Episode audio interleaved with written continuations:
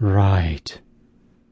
Have you ever heard of the Interscission Project? Martin faced him again, curious despite himself. I've heard rumors.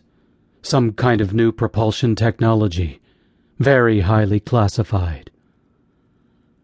The drive technology was developed by several multinational corporations pooling their technological expertise, but they needed someone to build a ship that could take advantage of it, and they wanted the best.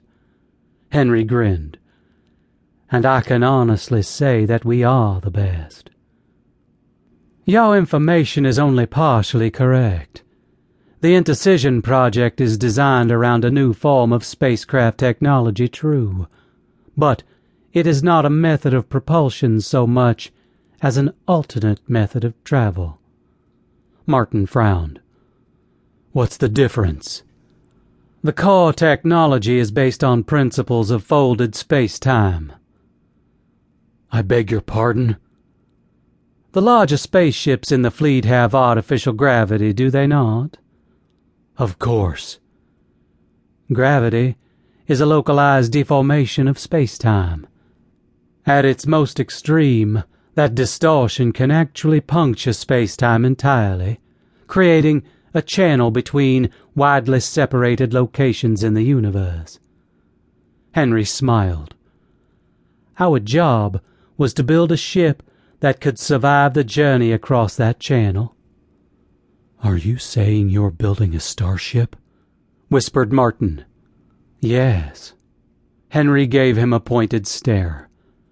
But this is a strictly civilian project, without government or military involvement. And therein lies the problem. Martin cocked his head. How so? Almost all spacecraft at this level of complexity are military in nature so our possible experienced candidates for the crew are limited to former military personnel. Generally, these candidates are available for reasons of retirement, disability, poor discipline, or outright criminality. Hardly the pick of the litter. So you can't find anyone suitable? I find that hard to believe. Oh, we found someone. Captain Walter Keystone had resigned his commission due to a family emergency, which has since been resolved. He was quite enthusiastic about the project. So why are you talking to me? He was traveling from Brisbane to meet our project team in San Francisco, along with a number of key flight officers he'd recruited to the project when his suborbital transport apparently collided with a decommissioned and undocumented satellite. He looked past Martin to the memorial service. You know the rest.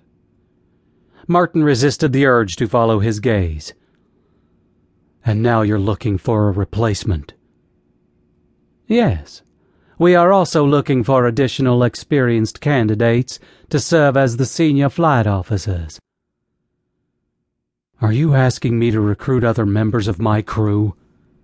It would be optimum to have a crew that is both experienced and has an established working relationship. I assure you, our compensation packages will far outstrip anything the military has to offer. Henry extended his hand. We hope you and your crew will consider joining us. Martin stared at the outstretched hand for a moment before tentatively shaking it. I'll review your documents and then present my crewmates with the information. I can't make any promises on their behalf. Of course. But you should impress upon them that this is a unique opportunity to make history, Commander. Henry nodded at the mourners on the opposite side of the cemetery. Life is short. Best to make your mark while you can.